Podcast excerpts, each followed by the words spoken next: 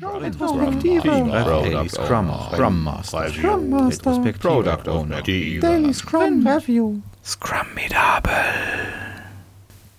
Hallo und herzlich willkommen zu Scrummidable, dem Podcast über Scrum.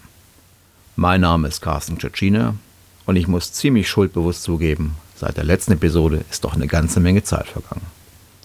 Ich könnte wetten, die meisten von Ihnen haben schon nicht mehr daran geglaubt, jemals wieder eine neue Episode in diesem Podcast zu hören. Aber hier ist nun wieder eine. Und heute reden wir über die Sprint-Retrospektive. Laut Wikipedia bezeichnet Retrospektive im Allgemeinen einen Rückblick. Dementsprechend ist eine Sprint-Retrospektive ein Rückblick auf den gerade abgelaufenen Sprint. Die Sprint-Retrospektive findet nach dem Sprint-Review, in dem die Sprint-Ergebnisse präsentiert wurden, statt und schließt damit den Sprint ab. Ziel der Retrospektive ist die Verbesserung des Scrum-Prozesses. Und da wir in Scrum neben dem reinen Prozess auch Wert auf den sozialen Umgang zwischen allen Beteiligten legen, gehört auch dieses mit in die Retrospektive. Also, was wird in einer Sprint-Retrospektive besprochen? Beispiele. Arbeitet das Projekt erfolgreich? Werden die Sprintziele erreicht? Betrachtung der einzelnen Prozessschritte, wie zum Beispiel das Daily Scrum oder der Sprint Review. Werden die Prozessschritte eingehalten? Sind die Ergebnisse der Prozessschritte das, was wir erwartet haben? Welche Ergebnisse werden denn erwartet? Wenn Prozessschritte nicht durchgeführt werden, warum ist das so? Was müsste sich ändern, damit sie eingehalten werden? Oder besteht überhaupt die Notwendigkeit, sie einzuhalten? Ganz klassisch kann man hier auch darüber reflektieren, ob die Zeitfenster für die Prozessschritte noch angemessen sind. Wenn das Sprint Planning Meeting zum Ende hin immer hektisch wird, weil die Zeit ausgeht, bevor das Sprint Backlog vollständig ist, dann könnte hier zum Beispiel festgehalten werden, dass das Meeting eine Stunde länger angesetzt werden muss. Oder auch genau umgekehrt. Oder zum Beispiel die tagtäglichen Arbeitspraktiken. Werden Kondierstandards eingehalten und wenn nicht, warum? Fehlen Standardsvorgaben und wenn ja, welche? Unterstützt die verwendete Technologie noch die Anforderungen im Projekt? Und dann auch halt das Soziale. Wo gibt es zwischenmenschliche Reibereien und warum? Scheint Kommunikation zu fehlen oder nicht ausreichend zu sein? Und warum? Gibt es eventuell Probleme bei den Vorstellungen über die Arbeitszeiten? Und so weiter. Die Liste der potenziellen Themen ist fast unendlich. Und Verbesserungen werden in der Regel ja nicht dadurch erzielt, dass man mal darüber gesprochen hat, sondern nur durch konkrete Maßnahmen. Das heißt, als Ergebnis einer jeden Retrospektive müssen konkrete Maßnahmen vereinbart worden sein, die die Verbesserung des Scrum-Prozesses zum Ziel haben. Aus diesen Inhalten ergibt sich schon so ein bisschen die Teilnehmergruppe der Sprint-Retrospektive. Teilnehmer sind auf jeden Fall das komplette Team, der Scrum Master und der Product Owner. Weitere Teilnehmer, wie zum Beispiel Stakeholder, können hinzukommen. Dabei gelten aber zwei wichtige Regeln. Erstens, nur wenn die weiteren Teilnehmer aktiv zur Prozessverbesserung beitragen können. Das heißt, sind diese Personen notwendig, um Probleme identifizieren oder lösen zu können. Einfach nur Zuschauer sind eher nicht gewünscht. Dafür können die Daily Scrums oder Sprint Reviews benutzt werden. Und zweitens, alle Teammitglieder, der Scrum Master und Product Owner müssen einverstanden sein. Dabei muss eine Ablehnung auch nicht ausführlich begründet werden. In Retrospektiven kann es, gerade wenn es um soziale Probleme geht, schnell ans Eingemachte gehen. Und das möchte nicht jeder vor Außenstehenden machen. Zusammenfassend kann man sagen, so viel wie nötig, so wenig wie möglich. So, und wie lange soll so eine Retrospektive jetzt dauern? Wir erinnern uns, dass wir in Scrum ja fast alles in festen Zeitboxen machen. Als Faustformel würde ich sagen, bei einer Sprintlänge von zwei Wochen, anfangs jeweils einen halben Tag. Einigen mag das ziemlich lange vorkommen, aber gerade am Anfang eines Projektes wird es ziemlich viel Justierungsbedarf geben. Und die Retrospektive ist das Werkzeug dafür, um das Doing im Projekt, nicht in Bezug auf die Anforderung, auf Kurs bringen zu können. Wenn der Justierungsbedarf nachlässt, das heißt in der Retrospektive kommen nicht mehr genug echte Themen auf, um wirklich den halben Tag auf Dauer zu benötigen, dann kann die Zeitbox entsprechend verkürzt werden. Das ist übrigens etwas, was in der Retrospektive als Ergebnis entstehen kann. Und jetzt wird es ja noch ein paar geben, die einen halben Tag viel zu wenig finden. Die mögen aber bedenken, dass die Retrospektive ja in jedem Sprint stattfindet. Hier also alle zwei Wochen. Und in der Regel entstehen auch nicht in jedem Sprint so viele neue Probleme oder Umstände, dass jeweils ein halber Tag zur Reflexion benötigt wird. Anfangs vielleicht ja, weil vieles neu ist, aber das sollte sich zügig ändern. Und deswegen ist es auch nicht notwendig, dass am Ende jeder Retrospektive alles geklärt sein muss. Offene Themen werden dann halt in der nächsten Retrospektive mitgenommen und dort weiter bearbeitet. Es empfiehlt sich übrigens, wie bei den meisten Meetings, sich für die Retrospektive einen möglichst störungsfreien Raum zu suchen, in dem alle Teilnehmer ausreichend Platz und Sitzgelegenheiten haben. Und auch genügend Platz für Teamarbeit an einer Metaplanwand oder Whiteboard sind. Auf Beamer und Rechner würde ich übrigens großzügig verzichten, da diese selten die Teamarbeit fördern.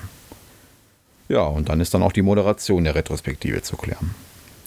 Ein externer Moderator, der der Situation völlig unbelastet gegenübersteht und eventuell, weil er das hauptberuflich macht und auch das größtmögliche Maximum Moderationserfahrung mitbringt. Das wäre natürlich wirklich schön. Aber machen wir uns nichts vor. Die Wahrscheinlichkeit, dass ein Unternehmen alle zwei Wochen einen externen Moderator finanzieren wird, tendiert eher gegen Null. In der Regel wird es also eher der Job des Scrum Masters sein, die Retrospektive zu moderieren. Und normalerweise sollte das auch mehr als ausreichend sein. Sinn macht das extra Invest in einen externen Moderator, gegebenenfalls für die ersten ein, zwei Retrospektiven, wenn der Scrum Master noch wenig Erfahrung der Moderation hat, sodass er sich etwas abschauen kann. Oder wenn die sozialen Probleme im Projekt anwachsen und der Scrum Master entweder selber involviert ist und damit eine unvorgenommene Moderation nicht möglich ist, oder er sich das Moderieren dieser Situation noch nicht zutraut. Letzterer Grund ist übrigens kein Grund zur Schande, ganz im Gegenteil. Wenn der Scrum Master dies ehrlich eingesteht und Hilfe anfordert, anstatt es selber noch einmal zu probieren und die Situation möglicherweise noch weiter zu verschlimmern, das ist eigentlich schon etwas, was möglich honorieren muss. Wir erinnern uns, in Scrum Projekte werden immer offengelegt und immer aktiv angegangen. Wie läuft nun so eine Sprint-Retrospektive konkret ab? Noch vor der ersten Retrospektive oder direkt als erstes der ersten Retrospektive müssen die Grundregeln, Grundprinzipien vereinbart werden. An folgenden Regeln führt für erfolgreiche Retrospektiven eigentlich gar kein Weg vorbei. Erstens gegenseitiger Respekt, zweitens ehrliche Kommunikation und drittens Trennung von Person und Sache. Diese Regeln müssen von allen akzeptiert werden und jeder Teilnehmer hat jederzeit das Recht, sich auf diese Regeln zu berufen. Weitere Regeln können dann individuell vom Team vereinbart werden. Wenn das geklärt ist, dann kann es losgehen. Es gibt nicht die Vorgehensweise oder Art, eine Retrospektive durchzuführen. Maßgeblich sind eigentlich nur die gerade genannten Grundregeln und das am Anfang benannte Ziel, konkrete Maßnahmen zur Verbesserung des Scrum-Prozesses zu erarbeiten. Wer sich hier ein bisschen tiefer einarbeiten möchte, dem empfehle ich das Buch Agile Retrospectives, schwieriges Wort, hm, Making Good Teams Great von Esther Derby und Diana Larsen. Ein Link dazu stelle ich in die Show Notes, wie immer. Fürs Erste möchte ich hier eine Vorgehensweise vorstellen, mit der wir in meinem aktuellen Projekt erfolgreich arbeiten. Die Retrospektive gliedert sich dabei in vier Phasen. Einführung, Datensammlung, Themenbearbeitung und Abschluss. In der Einführung erklärt der Moderator noch einmal kurz die Zielsetzung, den Ablauf und die Regeln. Hier holt der Moderator vom Teilnehmerkreis auch das Commitment für Ziel, Ablauf und Regeln ein und gegebenenfalls können hier noch Abweichungen gemeinsam festgelegt werden. Anschließend erklärt jeder Teilnehmer kurz, wie er sich fühlt und was er von dem Meeting erwartet. Alternativ kann auch jeder Teilnehmer seine Stimmung ausdrücken, indem er auf einem Stimmungsbarometer an der Wand einen Punkt klebt oder einen Strich macht und somit die Gesamtstimmung am Team visualisiert wird. Das Ganze dient gleichzeitig auch zur Auflockerung zur Einstimmung auf das Thema. Bei der Datensammlung wird gesammelt, was so im letzten Sprint passiert ist und welche Probleme das Projekt derzeit hat. Das können neu aufgetretene Probleme sein oder auch ältere, die das Projekt schon länger ungelöst mit sich herumschleppt. Eine Methode, um das zu erreichen, ist Mad, Sad, Glad. Als erstes schreiben alle Teilnehmer Karten mit positiven und negativen Ereignissen. Das kann von der Anzahl völlig offen sein oder man kann es zum Beispiel auch auf drei positive und negative Karten pro Teilnehmer beschränken. Auf jede Karte kommt aber nur ein Ereignis. Ne? Also nicht einfach so eine Karte mal mit zehn Sachen vollschreiben.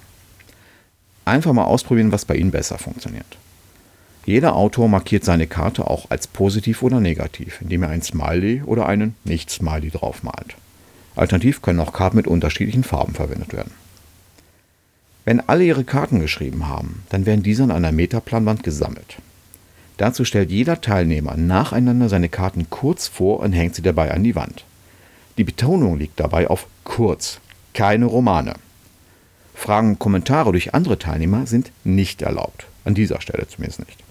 Eine Sortierung findet auch noch nicht statt. Natürlich steht es dem Autor frei, seine Karten in die Nähe einer anderen zu hängen, die als thematisch verwandt empfindet. Aber das bedeutet erstmal noch gar nichts. Dann werden die Karten gemeinsam gruppiert. Dabei wird darüber gesprochen, was genau gemeint ist und wie es gemeint ist und so weiter. Nach einiger Zeit sind die Karten gruppiert und jede Gruppe bekommt eine gemeinsame Überschrift, das Thema der jeweiligen Gruppe. Ist das geschehen, dann werden die Themen, die Gruppen sind nun zu Themen geworden, gemeinsam priorisiert. Dazu darf jeder Teilnehmer insgesamt drei Klebepunkte an die Themen verteilen, die ihm am wichtigsten sind. Die muss er übrigens nicht alle auf einzelne Themen verteilen. Wenn ihm ein Thema ganz besonders wichtig ist, dann kann er auch seine ganzen drei Punkte an dieses Thema kleben. Oder zwei Punkte an ein Thema, ein Punkt an ein restliches Thema. Wir gehen in die Phase der Themenbearbeitung über. Dazu betrachten wir kurz noch einmal, dass jeder Teilnehmer sowohl positive wie auch negative Karten schreiben durfte. Daraus ergibt sich, dass jedes Thema eine mehr oder weniger starke Tendenz haben kann, als positiv oder negativer Faktor wahrgenommen zu werden. Es gibt immer mal wieder die Meinung, dass Positives in einer Retrospektive nicht weiter besprochen werden muss, da es ja eh schon gut ist. Das sehe ich anders. Andere allerdings vertreten den Standpunkt, dass man aus Gründen der Motivation natürlich auch über Positives reden muss. Aber auch da bin ich nicht ganz dabei, denn wir wollen in unserer Retrospektive greifbare Ergebnisse erzielen und nicht einfach mal nur darüber reden. Ja, aber was denn nun? Darüber reden oder nicht? Die Antwort lautet, darüber reden, wenn daraus ein echter Nutzen gezogen werden kann. Nur darüber zu reden, weil es so schön war und weil man sich selber auf die Schulter klopfen kann, ist in einer Retrospektive Zeitverschwendung. Aber wenn man im Gespräch darüber Lehren für andere Bereiche des Projektes ziehen kann oder Möglichkeiten erarbeiten, etwas, was gut ist, noch besser zu machen, dann wird ja ein echter Mehrwert erzielt. Erfahrungsgemäß werden diese Themen aber erst eine höhere Priorität bekommen, wenn zumindest die drückendsten negativen Themen gelöst sind. Aber zurück zur Themenbearbeitung. Die Themen werden in der Reihenfolge ihrer Priorität bearbeitet, und zwar sowohl die negativen wie auch die positiven. Haben wir gerade darüber gesprochen. Bei jedem Thema wird von der Gruppe, diesmal sind allerdings die Teilnehmer der Retrospektive gemeint, nicht die gruppierten Karten, zuerst die Ursache erarbeitet. Also warum ist etwas ein Problem, warum funktioniert etwas nicht oder warum funktioniert etwas so gut. Hier kann man zum Beispiel die Methode der fünf Warums verwenden, bei der fünfmal nach dem Warum gefragt wird. Natürlich nicht fünfmal nach dem gleichen Warum, obwohl stete Wiederholung soll ja auch Lerneffekt erzielen. Sondern jede Antwort auf ein Warum wird erneut hinterfragt, damit auf die tiefere Ursache eines Umstandes gekommen werden kann. Wenn die Ursache geklärt ist, dann geht es daran, konkrete Maßnahmen zu beschließen, die für die Zukunft Verbesserungen bewirken sollen. Also einen negativen Effekt beseitigen oder zumindest zu mindern, beziehungsweise einen positiven Effekt zu verstärken. Maßnahmen werden vom Moderator schriftlich festgehalten ein Verantwortlicher aus dem Teilnehmerkreis und ein Zieldatum bestimmt. Wichtig ist übrigens dabei, dass der Verantwortliche aus dem Teilnehmerkreis kommen soll. Es werden also nicht Aufgaben Leuten zugeschoben, die nicht anwesend sind, weil die können sich nicht wehren. Wenn alle Themen bearbeitet sind oder, was wahrscheinlicher ist, die Zeit für diese Phase rum ist, dann kommen wir zum Abschluss der Retrospektive. Beim Abschluss führen wir quasi eine kleine Retrospektive der Retrospektive durch. Dabei werden gemeinsam kurz folgende Fragen besprochen. War der zeitliche Rahmen in Ordnung? Retrospektive zu kurz oder zu lang? Wurden konkrete Ergebnisse erzielt? Wenn nicht, sollte dies das Thema der nächsten Retrospektive sein. Und war die Art der Durchführung hilfreich? Die Ergebnisse hieraus gehen direkt in die nächste Retrospektive ein. Damit wäre die Retrospektive durch. Aber noch ein paar kleine Hinweise. Natürlich kann man die beschlossenen Maßnahmen einfach in ein Textdokument schreiben, das niemand mehr betrachtet und in Vergessenheit gerät. Mehr Effekt erzielt man jedoch, wenn man die Maßnahmen zusammen mit den Verantwortlichen und Terminen groß auf Flipchartpapier geschreibt und offen im Teamraum aufhängt. Das erhöht die Chance, dass irgendetwas davon auch erledigt wird, erheblich. Außerdem sollte zu Beginn jeder Retrospektive der Status der noch unerledigten Maßnahmen abgefragt werden. Wird eine Maßnahme trotz abgelaufenen Termins zum wiederholten Male nicht erledigt werden, dann kann dies durchaus direkt ein Thema für die nächste Retrospektive sein. So, und dann gibt es dann noch ein paar Situationen, die in der Retrospektive auftreten können und in denen der Moderator gefordert ist, die Retrospektive zu retten. Da wäre zum einen der persönliche Angriff. Wir haben weiter vorne gesagt, eine der Grundregeln für Retrospektiven ist die Trennung von Person und Sache. Normalerweise bedeutet dies, dass auch über Sachthemen und nicht über persönliches Verhalten diskutiert wird. Da wir in Scrum, wie aber auch schon gesagt, auch die zwischenmenschlichen Aspekte nicht außer Acht lassen, kann es manchmal auch notwendig und zielführend sein, Zwischenmenschliches zu thematisieren. Allerdings muss der Moderator hier viel Fingerspitzengefühl zeigen bei der Entscheidung, was zulässig ist und was nicht. Haben nur vereinzelte Personen Probleme untereinander, dann sollte der Punkt aus der Retrospektive herausgenommen werden. Die betroffenen Personen sollten eventuell unter Mithilfe eines Moderators das Problem in einer eigenen Runde besprechen und klären. Betreffen die Probleme aber das ganze Team und hemmen die Produktivität des Teams, dann ist das ein Thema für die Retrospektive. Aber auch hier gilt das Grundprinzip des gegenseitigen Respekts. Keine Beleidigungen, Vorwürfe müssen auch belegt werden können, keine unzulässigen Verallgemeinerungen. Bei Verstößen hingegen muss der Moderator sofort eingreifen und notfalls auch die Retrospektive mal unterbrechen, damit sich die erhitzten Gemüter etwas beruhigen können. Schweigen. Es gibt ja nichts Furchtbareres, wenn man eine Retrospektive startet und dann, wenn nach Themen gefragt wird, alle nur schweigen. Es muss nicht so extrem sein, aber wenn Punkte nicht angesprochen werden, obwohl klar ist, dass sie da sind, dann gibt es da scheinbar ein Problem. Meist ist dies ein Vertrauensproblem. Entweder in den Sinn der Retrospektive selber, also wozu soll das gut sein, das ändert doch eh nichts, oder an die Anwesenden. Sollte der Moderator in diese Situation kommen, dann hilft hier nur noch auf die Metaebene zu wechseln und die Situation offen anzusprechen. Also klar adressieren, dass er das Gefühl hat, dass nicht alles angesprochen wird und dass er ein Vertrauensproblem vermutet. Sind Vorgesetzte von Teilnehmern anwesend, so kann dies durchaus der Grund sein. In diesem Fall kann es hilfreich sein, die nächste Retrospektive ohne diese Vorgesetzten durchzuführen und zu sehen, ob es dann besser wird. Als letztes Mittel bleibt dem Moderator nur noch Einzelgespräche, um die Ursachen für das Schweigen zu finden und zu beheben. Denn gelöst werden muss dieses Problem auf jeden Fall. Ohne eine funktionierende Retrospektive kann sich ein Scrum-Prozess nicht weiterentwickeln und damit das Projekt nicht optimal unterstützen. Bei aller Sorge um eine funktionierende Retrospektive darf der Moderator aber auch nicht vergessen, in seltenen Fällen gibt es tatsächlich keine oder nur wenige Probleme, die besprochen oder gelöst werden müssen. Also umgekehrt auch bitte nicht dort ein Problem unnötig erzeugen, wo eigentlich gar keins ist. Und dann haben wir da noch genau das Gegenteil, das Schwafeln. Wenn viel gesprochen wird, ohne dass dabei etwas Konkretes rauskommt, dann nennt man das Schwafeln. So begrüßenswert es ist, wenn die Teilnehmer in einer Retrospektive viel reden. Wenn einzelne Teilnehmer sich zwar viel mitteilen, aber dabei nur heiße Luft erzeugen, dann muss der Moderator auch hier eingreifen und gezielt nach dem eigentlichen Inhalt fragen. Zeit ist ein knappes Gut und es sollte auch gut genutzt werden. Es geht allerdings nicht darum, jede Art von informeller Kommunikation zu unterbinden. Eine Retrospektive sollte durchaus auch Spaß machen. Aber wenn einzelne Teilnehmer anfangen, sich zu produzieren und damit massiv Zeit für sinnvolle Inhalte zu vergeuden, dann kann das den Nutzen einer Retrospektive stark beeinträchtigen. So, nun haben wir das alles im Griff. Aber wenn alle zwei bis vier Wochen konsequent eine Retrospektive durchgeführt wird, dann schleicht sich schnell Routine ein. Und diese kann auf Dauer die Effektivität einer Retrospektive negativ beeinflussen. Abhilfe schafft hier, den Ablauf und Inhalt der Retrospektive immer mal wieder ein bisschen zu variieren.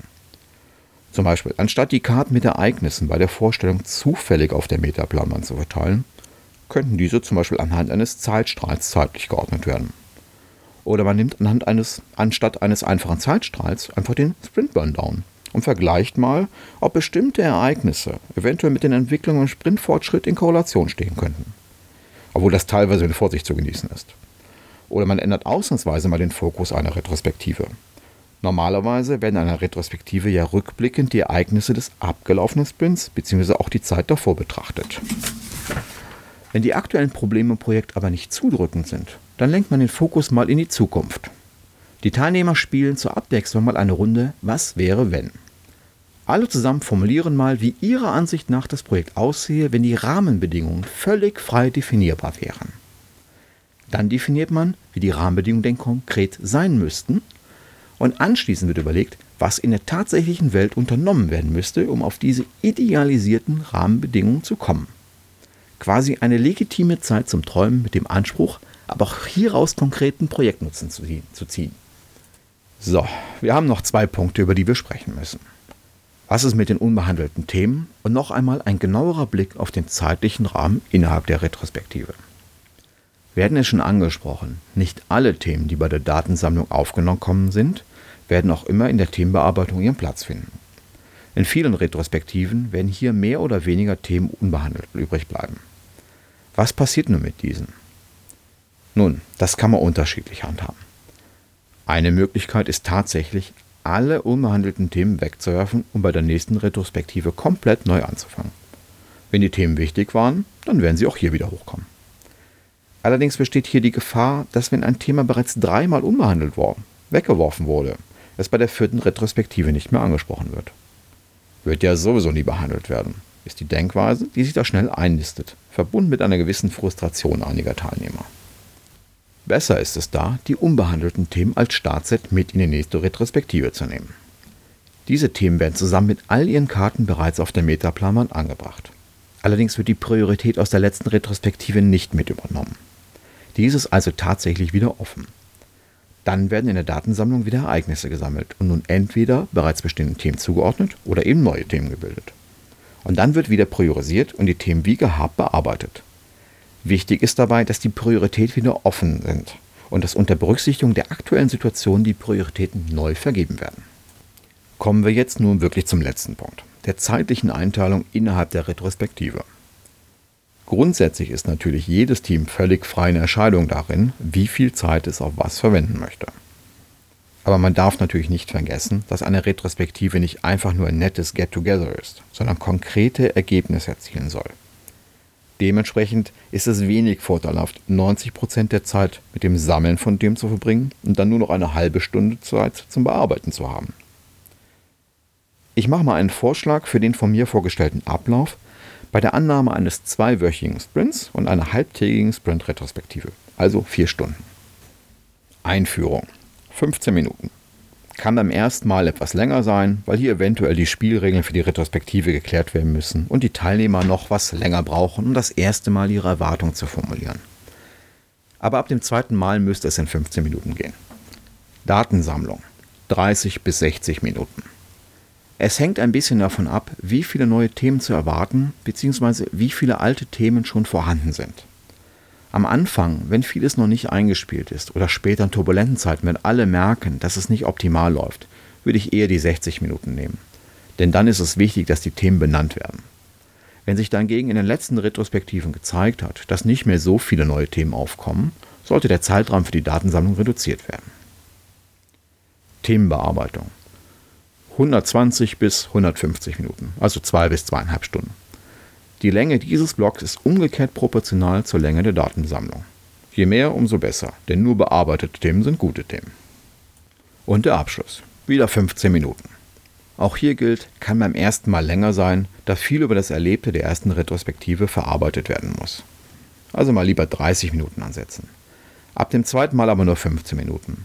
Wenn es deutlich mehr über die eigentliche Retrospektive zu besprechen gibt, dann lohnt es sich eventuell auch mal eine eigene Retrospektive nur zu diesem Thema zu machen. Ja, aber das sind ja nur dreieinhalb Stunden. Wir haben noch vier Stunden zur Verfügung. Ja, schon. Aber ohne gelegentliche Pausen hält das niemand durch. So zwischen Datensammlung und Themenbearbeitung würde ich mal eine Pause einlegen und dann nochmal eine während der Themenbearbeitung. Aber auch das muss schlussendlich jedes Team selber regeln. Wichtig bei diesen Einteilungen ist, dass sie allen Teilnehmern klar sind. Der Moderator stellt den Ablauf mit den vorgegebenen Zeiten einschließlich der Pausen in der Einführung vor. Und diese Zeiten sollten als Obergrenzen auch wirklich eingehalten werden. Wenn 60 Minuten Datensammlung angesetzt sind, dann ist nach 60 Minuten auch Schluss. In zwei Wochen ist die nächste Retrospektive. Da kann dann weitergemacht werden. Aber für die aktuelle Retrospektive ist Schluss. Es sind aber wie gesagt Obergrenzen. Wenn nach 45 Minuten beim besten Willen kein echtes neues Thema mehr gefunden werden kann, dann sitzen wir natürlich nicht die restlichen 15 Minuten schweigend da oder machen Unsinn. Wir gehen dann halt eben schon vorzeitig in die nächste Phase über. In diesem Fall hätten wir dann 15 Minuten Zeit mehr für die Bearbeitung der Themen. Ist doch super. Das war's. Sie wissen jetzt alles, was Sie für eine erfolgreiche erste Retrospektive brauchen und haben auch die notwendigen Werkzeuge zur Hand, um ihre Retrospektive selber weiterzuentwickeln. Viel Vergnügen damit. Ja, dafür, dass Sie so lange auf diese neue Episode warten mussten, ist sie auch ein ganzes Stück größer geworden wie die letzten. Und es gibt auch ein kleines extra Schmankerl zu dieser Episode.